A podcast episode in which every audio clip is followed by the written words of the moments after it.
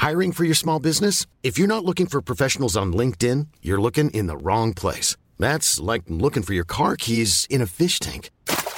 LinkedIn helps you hire professionals you can't find anywhere else, even those who aren't actively searching for a new job but might be open to the perfect role. In a given month, over 70% of LinkedIn users don't even visit other leading job sites. So start looking in the right place. With LinkedIn, you can hire professionals like a professional. Post your free job on linkedin.com slash people today.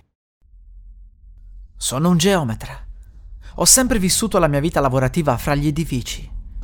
Mi sono fatto un nome e quando quel terremoto fece crollare parte della collina, il comune chiamò me per le verifiche. Sembrava una casa dell'Ottocento ed era messa stranamente bene, come se la terra avesse conservato la struttura fino a quel momento. Qualcuno ipotizzò che un precedente terremoto avesse fatto sprofondare la proprietà e che l'ultimo l'avesse riportata allo scoperto ma dai primi rilevamenti sembrava quasi che la struttura fosse stata proprio costruita in una conca e poi ricoperta volontariamente di terra. Non c'erano tracce di antichi mobili e arredamenti, era solo una struttura con dieci stanze e una scalinata che portava da qualche parte sottoterra. Dovevo essere io il primo a scendere, per cui usai la torcia e mi avviai. Le scale erano molto ben tenute, così come le pareti. Dopo circa due minuti scorsi una luce in lontananza. Sembrava una cosa impossibile. Con un po' di timore proseguii e arrivai ad un punto illuminato da fiaccole alle pareti. Mi spaventai. Non era assolutamente possibile che qualcuno fosse sceso laggiù e avesse collocato tutte quelle fiaccole.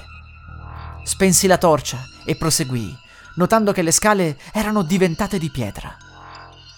Camminai per circa dieci minuti e pensai che il rilevamento sarebbe stato estremamente più complesso del previsto. Le pareti cambiarono, così come le scale, e ad un certo punto notai delle lampadine. Le pareti avevano la carta da parati e le scale erano diventate di legno. Mi pareva di sentire delle voci, così, spaventato, decisi di tornare indietro. Ma dopo almeno 20 minuti di salita mi resi conto che non stavo andando da nessuna parte. Non ero nemmeno uscito da quella nuova sezione con le lampadine. Spaventato, chiamai aiuto, ma nessuno poteva sentirmi.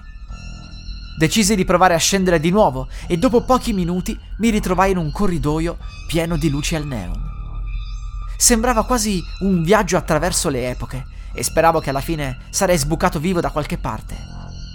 Dopo tutta quella discesa, il corridoio mi fece riprendere un po' di fiato ma decise di sedermi e di recuperare le forze. Dopo un paio di minuti seduto sentii uno strano rumore. Prima era un fischio nelle orecchie, poi si trasformò in un rumore basso e cupo. Era costante. Non mi avrebbe più abbandonato. Continuai a camminare e di nuovo ritrovai altre scale. Le ginocchia mi facevano male, ma volevo arrivare fino alla fine. Passarono giorni o forse mesi non sentivo né lo stimolo della fame né quello della sete, ma solo la stanchezza. Mi fermavo a riposare o a dormire per terra, laddove c'erano corridoi e sezioni con la moquette. Quel rumore fisso e costante non era più fastidioso, anzi, sarebbe anche stato rilassante se non fosse per la situazione. A volte sentivo dei versi, come se non fossi solo là sotto, ma non vidi mai nessuno. Ad un certo punto la situazione cambiò. Le scale non andavano più verso il basso, ma verso l'alto. Vidi di nuovo le lampadine, poi le fiaccole, poi il nulla. Riaccesi la torcia e in pochi minuti mi ritrovai in superficie. Ero circondato da addetti e lavoratori. Mi chiesero: Allora? Dove portano le scale? Risposi: Da nessuna parte. Letteralmente. Quanto tempo sono stato via? Mi dissero: circa dieci minuti. Dissi loro che le scale erano estremamente pericolose e chiesi di cementificare tutta l'apertura. Dopo un paio di mesi, un altro terremoto fece sprofondare ancora più giù l'edificio e divenne di nuovo inaccessibile. È meglio che quel posto rimanga cellato sottoterra, non c'è niente di normale laggiù.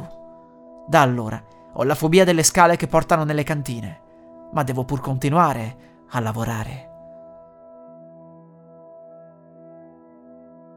La musica utilizzata è di Zero Copyright Free Music di Emanuele Bella.